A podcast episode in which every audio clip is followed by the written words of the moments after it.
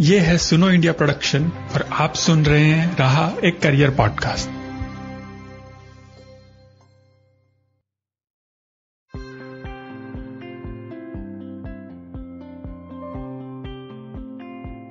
नमस्कार, मैं हूँ तरुण निर्वाण, आपका होस्ट और आपका स्वागत है रहा एक करियर पॉडकास्ट के सीज़न टू में। हमारा भारत देश पूरे विश्व में फ़िल्मों के निर्माण और उनके वितरण मामले में दुनिया का सबसे बड़ा फ़िल्म उद्योग है।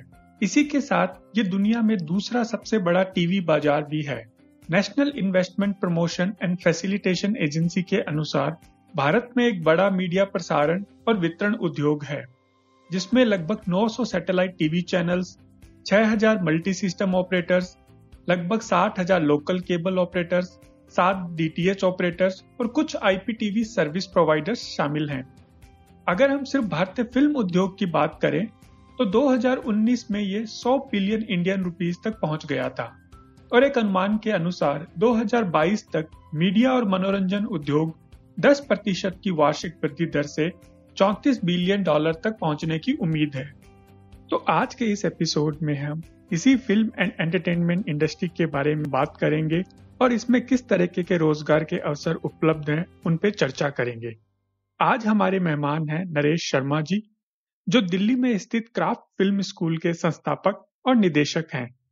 Centre for research in art of film and television यानी कि क्राफ्ट एक नॉन प्रॉफिट ऑर्गेनाइजेशन है जिसकी स्थापना मार्च 2006 में हुई थी। नरेश जी आपका बहुत बहुत स्वागत है हमारे शो में। एंड uh, सबसे पहले मैं आपसे ये जानना चाहूँगा कि जब हम फ़िल्म और एंटरटेनमेंट इंडस्ट्री की बात करते हैं तो हमारे जहन में हीरो हीरोइन या डायरेक्टर बन जाओ, या ज़्यादा से ज़्यादा म्यूजिशियन या सिंगर लेकिन मैं इसके अलावा भी जो इस इंडस्ट्री में जॉब रोल है, उनके बारे में आपसे जानना चाहता हूँ कि इसमें और किस तरीके के रोज़गार के ऑप्शन अवेलेबल हैं। देखिए, जब ये पूना फ़िल्म स्कूल जो हिंदुस्तान का सबसे पुराना इंस्टीट्यूट माना जाता है फ़िल्म स्टडीज़ के लिए, उसको लोग जनरली एक्टिंग इंस्टीट्यूट की तरह ज़्यादा जानते हैं, क्योंकि वहाँ से पॉपुलर कुछ एक्टर निकले, जैसे जया भादुड़ी और डैनी डन, जुगप्पा जरीना वहाब और काफ़ी लोग हैं जो मिथुन चक्रवर्ती, पॉपुलर सिनेमा के लोग जो हैं, निकले वहाँ से। तो इंस्टीट्यूट की वैल्यू थोड़ी बड़ी। लोगों को पता लगा कि सिनेमा के अंदर कोई ऐसा इंस्टीट्यूट है जहाँ पढ़ाई भी करनी पड़ती है एक्टर बनने के लिए या डायरेक्टर बनने के लिए। तो 1975 के अंदर जो है जो लोग निकले, कुंदन शाह, सईद मिर्ज़ा केतन मेहता 1974-75 बैच के आसपास के ये लोग इन लोगों ने अपने आप को एस्टेब्लिश किया एज ए डायरेक्टर तो आ, लोगों को पता लगा कि अच्छा पूना फ़िल्म स्कूल के अंदर जो है आ, फ़िल्म की पढ़ाई होती है डायरेक्टर बनने के लिए। तब तक भी लोगों को कुछ ज़्यादा पता नहीं था एडिटिंग सिनेमाटोग्राफी साउंड रिकॉर्डिंग ये भी कुछ करियर ऑप्शन हो सकते हैं। धीरे धीरे जो है ये फ़िल्म इंस्टीट्यूट जो है आ, उसके बाद उसी टाइम में तो नहीं बट उसके करीब कुछ सालों बाद 75 74 के बाद एफटीआई जो है, film and television institute of India हो गया। तो वहाँ पे दूरदर्शन में जो लोग ट्रेनिंग कर रहे थे, वो लोग वहाँ पर एडवांस लेवल की ट्रेनिंग के लिए आते थे। उसी टाइम में क्या हुआ कि mass communication research centre MCRC Jamia AJ के एमसीआरसी जामिया एस्टेब्लिश हुआ। तो लोगों को पहली बार ये पता लगा कि कुछ मास कम्युनिकेशन नाम का भी कोई कोर्स होता है, जिसको करके तो आप जो है, टेलीविज़न इंडस्ट्री में, न्यूज़ इंडस्ट्री में जा सकते हैं। उसका बेसिक पर्पज ये था, न्यूज़ इंडस्ट्री में कैसे जाए। और उस टाइम में ज़रूरत भी थी उसके अंदर तो वहाँ पर लोगों को थोड़ी सी एडिटिंग थोड़ा कैमरा थोड़ा साउंड थोड़ी डायरेक्शन की ट्रेनिंग होने लगी। बट वो न्यूज़ इंडस्ट्री की रिक्वायरमेंट के लिए था, जो फ़िल्म की प्रॉपर ट्रेनिंग थी, वो केवल एफ़ में थी। धीरे धीरे बहुत सारी यूनिवर्सिटीज फिर मास कम्युनिकेशन कोर्स को इंट्रोड्यूस कर दिया और आज के टाइम में ऑलमोस्ट हर यूनिवर्सिटी के अंदर मास कम्युनिकेशन का कोर्स है। बहुत बहुत कम यूनिवर्सिटियाँ हैं हिंदुस्तान के अंदर, जहाँ पे फ़िल्म का स्पेशलाइजेशन होता है, जैसे एफ़ का। तो जब हम बहुत बोलते हैं कि हम फ़िल्म मेकर बनना चाहते हैं या मैं फ़िल्म इंडस्ट्री में जाना चाहता हूँ तो लोगों को अभी भी बहुत सी चीज़ें क्लियर नहीं है कि फ़िल्म इंडस्ट्री में जाके करोगे क्या? हम लोग बोलते हैं कि भाई फ़िल्म इंडस्ट्री में जा रहे हो, क्या करोगे? जैसे आप किसी को बोलो, मैं इंजीनियर बनना चाहता हूँ तो उसके बाद नेक्स्ट सेंटेंस आपका ये होता है कि मैं केमिकल इंजीनियर बनना चाहता हूँ इलेक्ट्रिकल इंजीनियर बनना चाहता हूँ सिविल बनना चाहता हूँ। पचास इंजीनियरिंग की ब्रांचेज हैं जो आईआईटी के अंदर पढ़ाई जाती हैं और और बाकी यूनिवर्सिटीज में पढ़ाई जाती है। तो बहुत लोग अभी भी कंफ्यूज रहते हैं कि भाई, हमें फ़िल्मों में जाना है तो फ़िल्मों में जाके करोगे क्या? तो अभी जो है, क्योंकि गूगल आ गया है, आज से बहुत साल पहले जब गूगल नहीं था और आपको ये पता करना है कि एडिटिंग क्या होती है तो कोई आपको बताने के लिए तैयार नहीं था। आज आप गूगल में डालिए व्हाट इज़ एडिटिंग आपको कम से कम 50 वेबसाइट बताने को तैयार हो जाएँगी। यूट्यूब में जाएँगे तो आपको 50 वीडियो मिल जाएँगे एडिटर क्या करता है एडिटिंग का काम क्या है, कौन से सॉफ्टवेयर है। तो आज जो है अवेयरनेस लेवल बहुत बढ़ चुका है। बट फिर भी लोगों को कंफ्यूजन है कि क्या किया जाए तो मेजर जो ब्रांचेस मानी जाती हैं फ़िल्म मेकिंग की मेजर की बात कर रहा हूँ मैं वो मानी जाती है director cameraman editor sound recordist और एक्टिंग ये मेजर ब्रांचेज मानी जाती हैं। इसके अलावा जो है प्रोडक्शन डिज़ाइन नाम का एक शब्द होता है, जिसके लिए पहले आर्ट डायरेक्टर इस्तेमाल होता था, फिर कॉस्ट्यूम डिज़ाइन है उसके अंदर, फिर मेकअप मैन है। तो ये बाकी के एलाइड डिपार्टमेंट्स हैं बट जो मेजर चार पिलर माने जाते हैं, वो है स्क्रीन प्ले राइटिंग डायरेक्शन कभी कभी कंबाइन होता है स्क्रिप्ट राइटर डायरेक्शन जैसे एफ़ में कोर्स है कंबाइंड कोर्स भी और अलग से भी है। तो आप केवल अगर राइटर बनना चाहते हैं तो केवल स्क्रिप्ट राइटिंग का कोर्स कर सकते हैं। बट अगर आपको डायरेक्टर बनना है तो थोड़ा सा स्क्रिप्ट राइटिंग की नॉलेज आपको होनी चाहिए, जिससे कि आप लोगों के साथ कोलोबरेट करके बेस्ट से बेस्ट आइडिया स्क्रिप्ट लेवल पे तैयार कर पाए। तो स्क्रिप्ट राइटिंग का एक करियर ऑप्शन है, जिसके अंदर आप स्क्रीन प्ले और डायलॉग कैसे लिखे जाते हैं, वो सीख सकते हैं। इसके अलावा एज ए डायरेक्टर डायरेक्टर का क्या काम होता है तो डायरेक्शन का एक कोर्स होता है। फिर फ्यूचर में जाके आप एक माइक्रो स्पेशलाइजेशन चूज़ कर सकते हैं। जैसे आप एडवर्टाइजिंग फ़िल्मों में जा सकते हैं एड फ़िल्म डायरेक्टर बन सकते हैं। आप म्यूज़िक वीडियो डायरेक्टर बन सकते हैं। आप टीवी सीरियल डायरेक्टर बन सकते हैं। आप डॉक्यूमेंट्री डायरेक्टर बन सकते हैं। आप फिक्शन फ़िल्म जो मेन जिसकी वजह से डायरेक्शन का कोर्स लोगों को ज़्यादा पता है, वो फिक्शन फ़िल्म का डायरेक्टर तो सबसे मेन माना जाता है। इसके अलावा और बहुत सारे फ़िल्म मेकिंग के डिपार्टमेंट है। इसके अलावा आज के टाइम में जो सबसे इंपॉर्टेंट चीज़ है वो यूट्यूब फ़िल्म मेकिंग बहुत सारे लोग यूट्यूब का चैनल चलाते हैं और उसमें अपने छोटे छोटे प्रोग्राम बनाते हैं और उससे रिवेन्यू जनरेट करते हैं। मैं कुछ लोगों को जानता हूँ जो हर महीने एक लाख, दो लाख रुपए यूट्यूब चैनल चला के अपना बनाते हैं।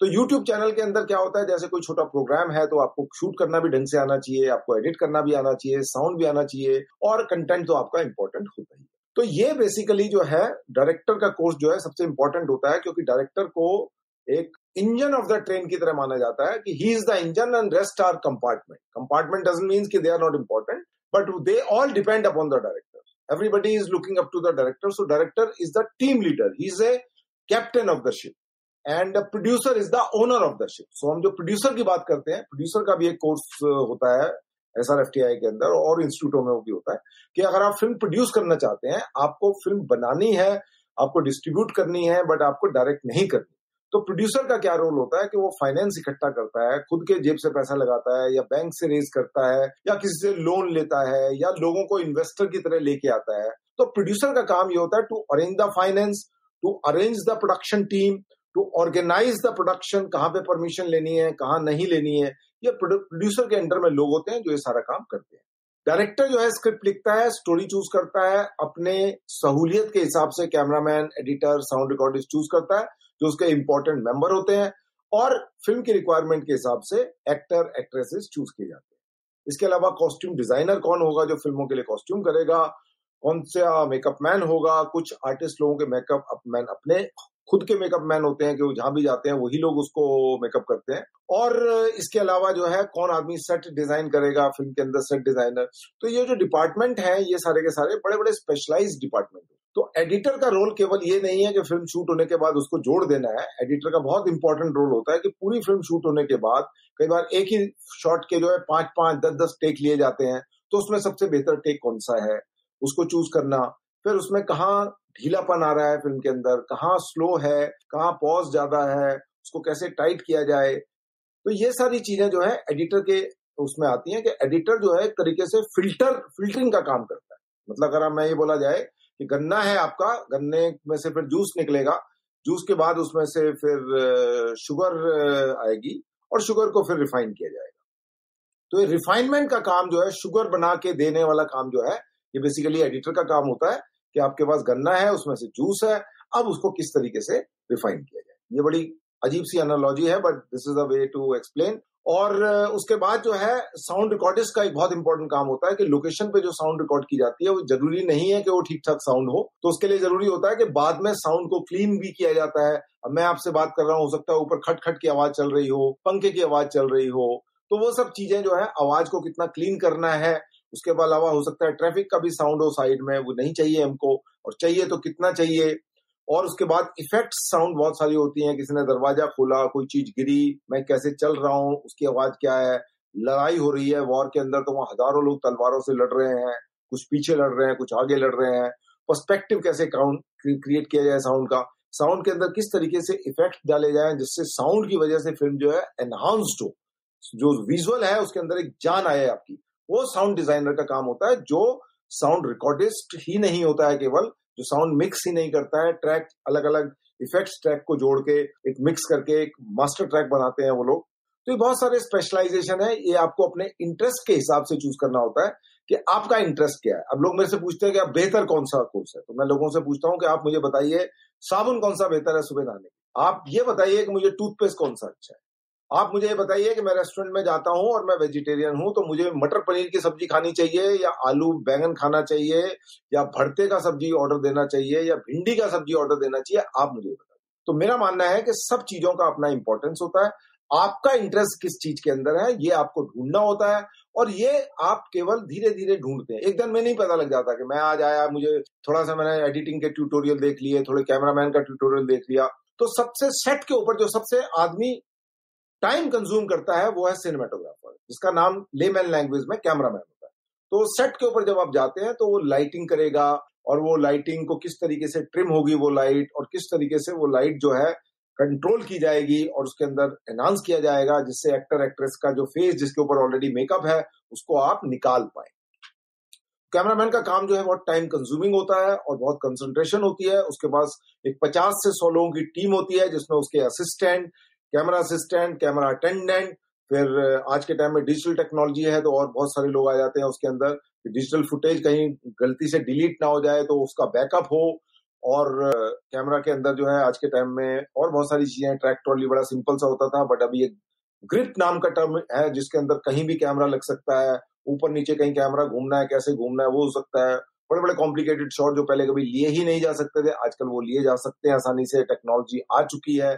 और उसके अलावा बाद में पोस्ट प्रोडक्शन के अंदर जो काम आप शूट के टाइम में नहीं कर पाए हैं, वो पोस्ट प्रोडक्शन के टाइम में किस तरीके से कर सकते हैं, वो सब चीज़ें उसके अंदर काउंट किया।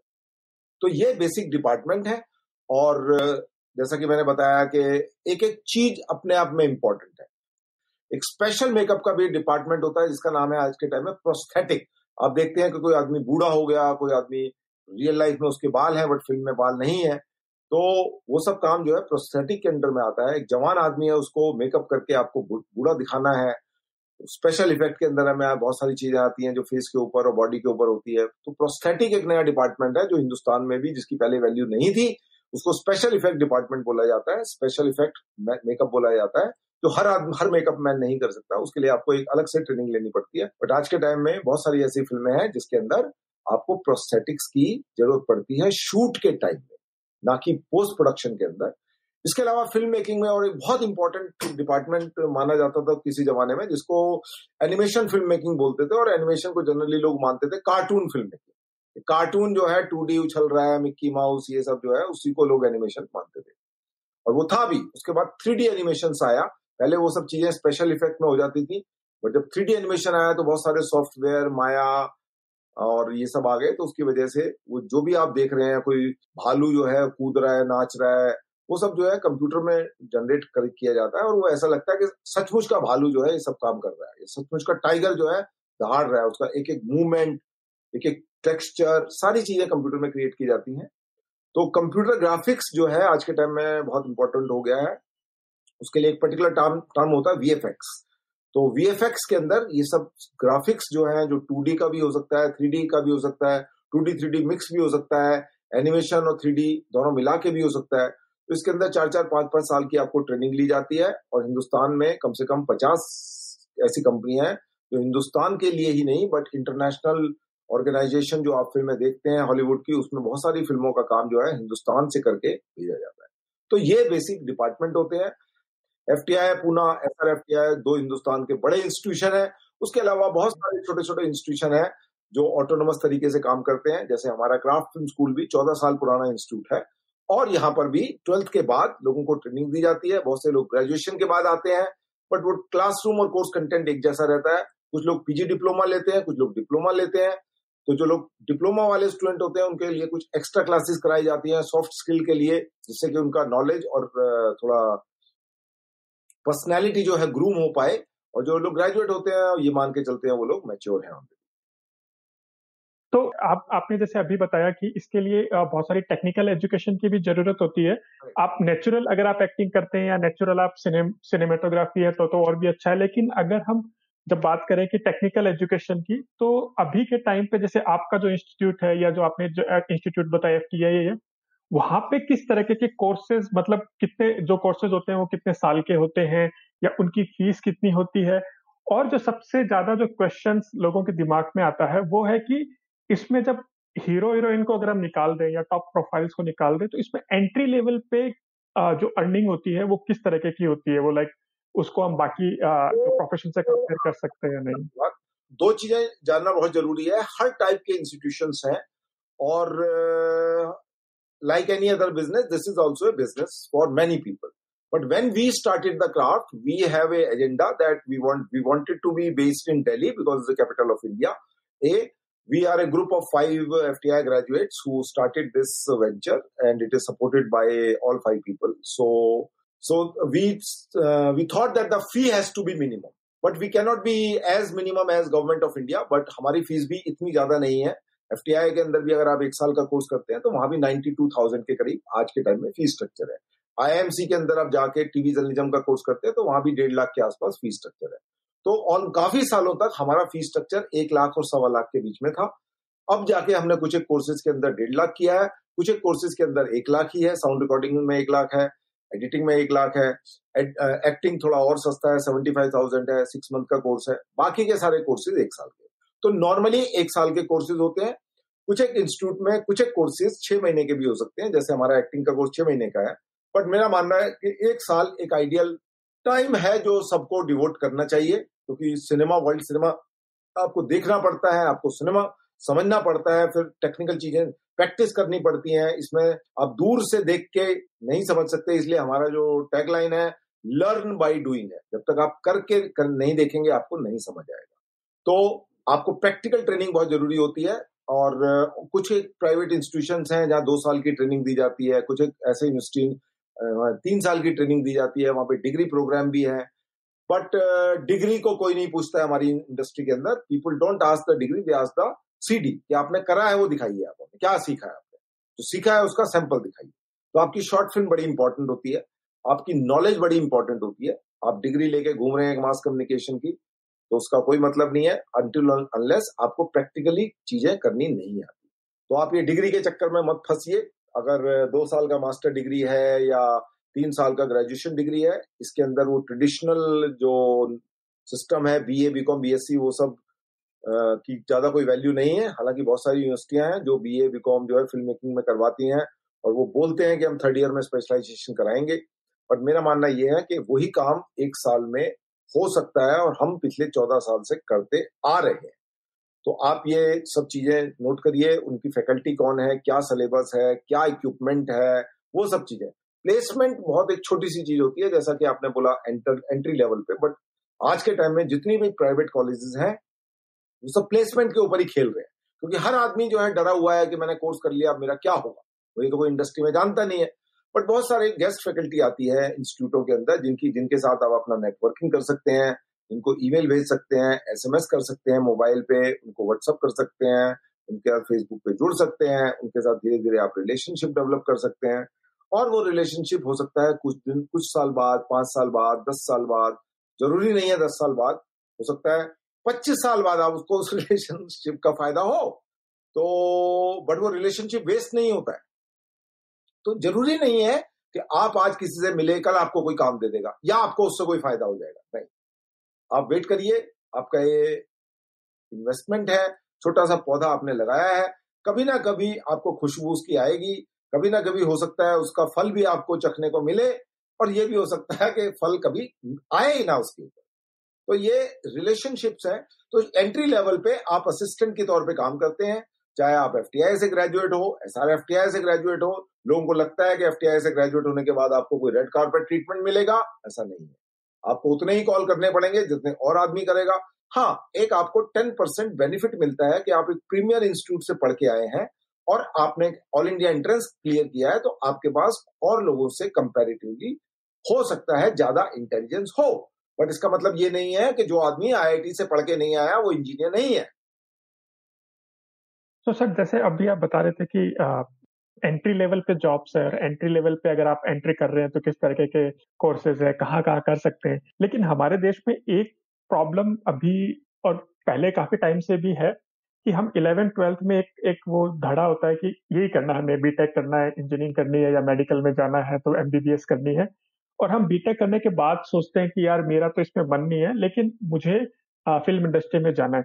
तो हमारे पास भी ऐसे बहुत सारे लोग हैं जो ये क्वेश्चन पूछते हैं कि अगर हम मिड करियर के अंदर हैं, हम कुछ और कर रहे हैं सॉफ्टवेयर इंजीनियर हैं, और अब हम इस इंडस्ट्री में एंटर करना चाहते हैं तो उन लोगों के लिए क्या ऑप्शन है? और उन लोगों को आप क्या सुझाव देना चाहेंगे कि उन्हें ऐसा करना चाहिए? ये बेनिफिशियल है उनके लिए या नहीं? देखिए उनके बारे में मैं सेकंड लेवल पे बात करूँगा, पहले मैं ट्वेल्थ लेवल पे बात करूँगा। हमारे यहाँ बहुत सारे ऐसे स्टूडेंट आते हैं जो डबल कोर्स करते हैं। एडिटिंग भी करेंगे और सिनेमाटोग्राफी भी उसका कारण क्या है कि आज के टाइम में ऐसी डिमांड भी है टेलीविज़न के अंदर कि हमें कैमरामैन भी हो और वो एडिट भी कर ले छोटे छोटे प्रोडक्शन हाउसेज में ऐसा चल रहा है। बट जो लॉन्ग टर्म जो खेल है, उसके अंदर आपको एक ही चीज़ को लेकर आगे बढ़ना होता है। तो अगर आप ज़्यादा नॉलेज ले सकते हो तो उसमें कोई हर्ष तो है नहीं। More is always better but हम लोगों को ये कहते हैं, जब आप इंडस्ट्री में जा रहे हैं तो आपके विजिटिंग कार्ड पे एक चीज़ लिखी होनी चाहिए सिनेमाटोग्राफर या एडिटर या साउंड रिकॉर्डिस्ट या डायरेक्टर जो भी कुछ है कोर्स कोई सा भी करो विजिटिंग कार्ड पे एक चीज़ लिखो। बहुत सारे लोग डायरेक्टर बनना चाहते हैं बट वो एडिटिंग और सिनेमाटोग्राफी का कोर्स करते हैं। क्यों? क्योंकि दो टेक्निकल चीज़ों की नॉलेज जो है हमारे पास हो गई। बाकी डायरेक्टर का जो काम है वो हमें पता ही है थोड़ा सा और बाकी हम असिस्ट करेंगे, सीख जाएँगे। तो आज के टाइम में ट्वेल्थ के बाद भी बहुत सारे बच्चे इंटेलिजेंट होते हैं। बट जैसा कि आपने कहा कि ये वो जो भेड़ चाल है कि वो बीए कर रहा है, वो बीकॉम कर रहा है, वो बीएससी कर रहा है बीटेक कर रहा है तो मैं भी कर लेता हूँ। ऐसी जनता जो है नाइन्टी परसेंट होती है।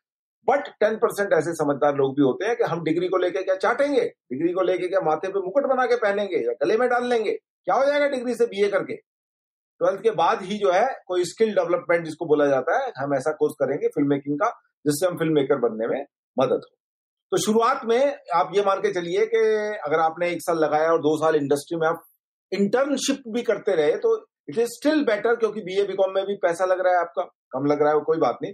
पैसा खर्च कर रहे हैं आप। यहाँ पर कम से कम आपको कुछ अर्न हो रहा है ten thousand, twenty thousand rupees per month तो आपका दाल रोटी निकल रहा है। इंडस्ट्री में एक साल के अंदर पचास लोगों को मिले, दो साल के अंदर सौ लोगों को मिले तो सौ प्रोफेशनल लोगों को जानते हैं। इंडस्ट्री में पता है कि कौन सा स्टूडियो कहाँ पे है, वो क्या है, ये क्या है। तो आपकी फ़िल्म इंडस्ट्री की नॉलेज बढ़ जाती है नेटवर्क बढ़ जाता है। तो ट्वेल्थ के बाद करना मेरा मानना है कि बहुत ज़रूरी है। आप तीन साल बर्बाद मत करिए, जिसके लिए बोला जाता है कि three year picnic which I also did in my life but it was a different time अब ये जो तीन साल जो है, ये बहुत सारे समझदार बच्चे यूट्यूब से बहुत सारी चीज़ें सीख लेते हैं इंस्टीट्यूट ज्वाइन करते हैं हमारे जैसा, जिससे कि कोई डाउट हो तो वहाँ पूछ पाए। तो आज की जो जनरेशन है वो अवेयर है बट यस जैसा आपने कहा, बहुत सारे लोग कहते हैं, नहीं, हमको तो ग्रेजुएशन करवानी मैं तो कोई बात नहीं, आप तीन साल पिकनिक कर लीजिए, उसके बाद आ जाना, हम तो ही बैठे हुए तो जो पिकनिक करके आते हैं ये लोग यार मोस्ट वेलकम जो पिकनिक के लिए नहीं गए तीन साल की, सीधा आ गए, उनका तीन साल बच गया। बट ज़रूरी नहीं है कि ट्वेल्थ के बाद आप कोर्स कर रहे हैं तो आप सिंसियर हैं। Sincerity is a very important thing आप ट्वेल्थ के बाद करो ग्रेजुएशन के बाद करो पोस्ट ग्रेजुएशन के बाद करो। लोग कई बार ग्रेजुएशन के बाद भी सीरियस नहीं होते हैं। लोग ट्वेल्थ के बाद भी सीरियस होते हैं। मिड कैरियर के जो लोग हैं, उनके बारे में तो केवल यही है कि जो घर फूके आप ना चले हमारे साथ। ये फ़िल्म मेकिंग का बहुत पुराना कबीर का दोहा है कि कबीरा खड़ा बाज़ार में लिए लुकाटी हाथ। मतलब वो लठ लेके खड़ा हुआ है, कुछ नहीं है उसके पास। जो घर फूके आप ना चले हमारे साथ। तो इस फ़ील्ड में आप सिक्योरिटी ढूंढ रहे हैं, प्लेसमेंट ढूंढ रहे हैं, सब कुछ सेफ़ हो, ऐसे लोगों की ज़रूरत नहीं है। यहाँ पे जो फ़िल्म बना रहा होता है, वो दस करोड़ का जुआ खेलता है, बीस करोड़ का जुआ खेलता है। अब आप सोचो, कोविड हो जाएगा, किसी को पता था? जिसने वो फ़िल्म चालू कर दी, दस करोड़ लगा दिया, उसका तो दस करोड़ फंस गया। किसका बीस फंसा हुआ है किसी का पच्चीस फंसा हुआ है किसी के चार प्रोडक्शन चल रहे हैं, टी सीरीज़ ऐसी ऑर्गेनाइजेशन जिसके बीस प्रोडक्शन चल रहे होते हैं at one given point of a time अब सोचो कि मेरे बीस फ़िल्में चल रही हैं और अब ठप हो गई सबकी सब, बंद हो गई। आने वाले आठ महीने। तो कितने करोड़ों का नुकसान जो है, मेरा पैसा ब्लॉक हो गया। तो ये बहुत बड़ा जुआ है, बट वो उस टाइप का जुआ नहीं है कि जो ताश पत्ती खेलते हैं, जिसमें आपको पता ही नहीं है मेरे पत्ते क्या है। ये वो जुआ है जिसमें आपको पता है कि आपके कार्ड्स क्या है। आपको अपनी स्ट्रेंथ पता है, आपको पता है कि किस टाइप की फ़िल्म बना रहे हैं आप।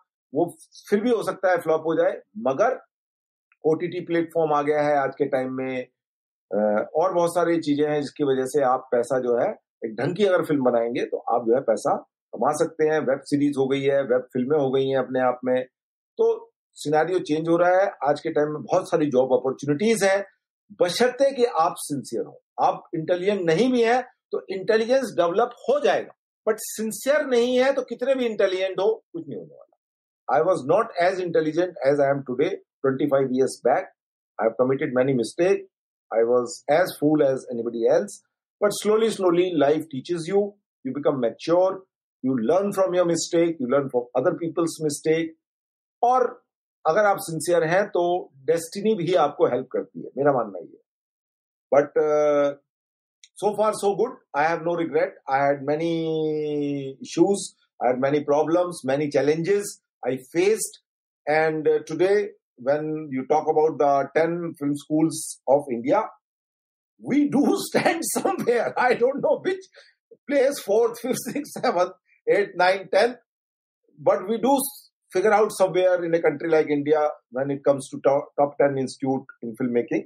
And we stick to our policy that we will not offer the mass communication degree to people because degree nobody is bothered. People are bothered about your knowledge about your skill and not about your degree, what kind of degree do you have? So don't get stuck with this word called degree. Sir जैसे अभी आपने बताया कि कि अगर आप दिल्ली में हो और अगर आप मुंबई में हो कोई भी मेट्रो सिटीज़ में हो तो आज के टाइम पे ये लग्जरी है लोगों के लिए क्योंकि बहुत सारे ऑप्शंस आपके पास अवेलेबल होते हैं। But when you are living in a small place like Bihar में कहीं रह रहे हैं या यूपी के किसी छोटे गाँव में है या राजस्थानी के छोटे गाँव में, और वहाँ पे अगर आप ये सब करना चाहते हैं तो उनके पास में क्या ऑप्शन है? या आप ऐसा क्या सुझाव देना चाहेंगे बाकी लोगों को या गवर्नमेंट को? उसका एक बड़ा सिंपल सा ऑप्शन है। गवर्नमेंट को सुझाव देने से कुछ नहीं होने वाला क्योंकि गवर्नमेंट को हज़ार लोग सुझाव दे रहे होते हैं और गवर्नमेंट अपने तरीके से चलती है। तो उसका तरीका यही है कि आप थोड़ा सा धन एकत्रित करिए और बड़े शहर जो हैं जैसे दिल्ली बॉम्बे कलकत्ता मद्रास हैदराबाद ऐसे शहरों में जाके पढ़ाई करें। छोटे छोटे शहरों में जो इंस्टीट्यूट खुले हुए हैं, वो उनके पास ढंग के इक्विपमेंट नहीं है, पढ़ाने वाले लोग नहीं है। वहाँ पर एक्टिंग वैक्टिंग पढ़ाने की बात अलग होती है, क्योंकि उसके लिए केवल टीचर चाहिए होता है बट बाकी सारे कोर्सेज के लिए इक्विपमेंट चाहिए होता है। बट कुछ अनफॉर्चुनेटली छोटे शहरों में इंस्टीट्यूट नहीं है, ये बात सच है, जो आप कह रहे हैं। बट इसलिए उनको छोटे शहर से निकल के किसी बड़े शहर, जैसे बॉम्बे कलकत्ता दिल्ली में आके पढ़ाई करनी चाहिए। हर माँ बाप अपने बच्चे की बच्चे की शादी के लिए पाँच दस लाख रुपए बचा के रखता है। तो आप वो जो पाँच दस लाख रुपए जो उन्होंने आपकी शादी के लिए बचा के रखे हुए हैं, उसमें उनको बोलिए कि आपको शादी में नहीं खर्च करने हैं पैसे, आप हमें दो तीन लाख रुपए हमारे कैरियर पे खर्च कर दीजिए, उसके बाद शादी वादी हम खुद कर लेंगे, अगर करनी होगी, बाकी का जो पैसा है वो आप अपने पास रखिए। यही एक तरीका है केवल, और कोई तरीका। छोटे शहरों में आप पैसे भी बर्बाद हो जाते हैं, लुट जाते हैं लोग, ठग जाते हैं, ठगे जाते हैं। कितने भी चालाक हो आप, कितने भी समझदार हो और उसके बाद वहाँ पर ऐसी फैकल्टी नहीं आती है जो आपको हेल्प कर पाए, जो आपको आगे प्लेसमेंट के लिए इंटर्नशिप दिलवा पाए। इंटर्नशिप बहुत ज़रूरी चीज़ होती है, उसके बिना आप अगर मैदान में घुसेंगे ही नहीं तो आप खेलेंगे क्या? तो लोग क्या है, बाहर से खड़े होकर देखते रहते हैं, गेम क्या चल रहा है और अंदर कभी घुस नहीं पाते। तो बहुत ज़रूरी है कि आप इंटर्नशिप कर पाए, चाहे किसी छोटे प्रोडक्शन में कर पाए, आपकी गाड़ी चढ़ जाए। आप किसी पैसेंजर में भी चढ़ जाएँगे तो कहीं ना कहीं पहुँच जाएँगे। आप ये सोचेंगे, नहीं, हम तो फ्रंटियर मेल से चलेंगे, राजधानी से चलेंगे तो राजधानी हर किसी के नसीब में नहीं है। तो मेरा मानना यह है कि छोटे शहर के लोगों को भी ये चाहिए कि वहाँ पर अपना समय बर्बाद ना करें। वो सबसे पहले ट्रेन पकड़े, ट्रेन टू दिल्ली, बॉम्बे, कलकत्ता, मद्रास, ऐसे जो बड़े शहर हैं, और वहाँ जाने से पहले उनकी वेबसाइट को बड़े तरीके से चेक करें, उनसे दस क्वेश्चन पूछे ईमेल से, हर चीज़ के बारे में। प्लेसमेंट की चिंता ना करें। अगर आपको काम आता है तो प्लेसमेंट हो ही जाएगा। आप ही कर लेंगे, आप अपना प्लेसमेंट खुद कर लेंगे। लर्निंग होनी चाहिए, आपको चीज़ आनी चाहिए, जिसके लिए आप अपना कैरियर बनाना चाहते हैं। आपका काम आपके लिए सोर्स है। अगर आपको काम नहीं आता तो कोई भी मदद थोड़ी सी करेगा बट उसके बाद आप वापस धक्के खाने पहुँच जाए बाकी जो लोग अपने प्रोफेशन में बैठे हुए हैं, दुखी हो चुके हैं आईटी के अंदर प्रोग्रामिंग करते करते पीएचपी एसपी डॉट नेट बहुत ज़्यादा पढ़ लिया उन लोगों ने, और दुखी हो चुके हैं करते करते वो लोग तो उनके लिए क्या है कि मेरे पास कोई सुझाव नहीं है। मतलब बड़ा मुश्किल होता है टू प्ले सेफ़ आपको जो है दो पाँव में नाव में पाँव रख के नहीं चल सकते। आप इंजीनियरिंग भी करते रहे और आईटी का वो भी करते रहे और वो भी करते रहे। तो आपको कूदना पड़ता है पूरा full fledgedly it is whole heartedly आपको कूदना पड़ता है। तब जाके शायद कुछ हो पाए शायद बड़ा इंपॉर्टेंट शब्द है जो हर एक को याद रखना चाहिए। शायद ऐसा हो कि आप भी एक राजू ईरानी बन पाए। और शायद ऐसा भी हो ना भी बन पाए।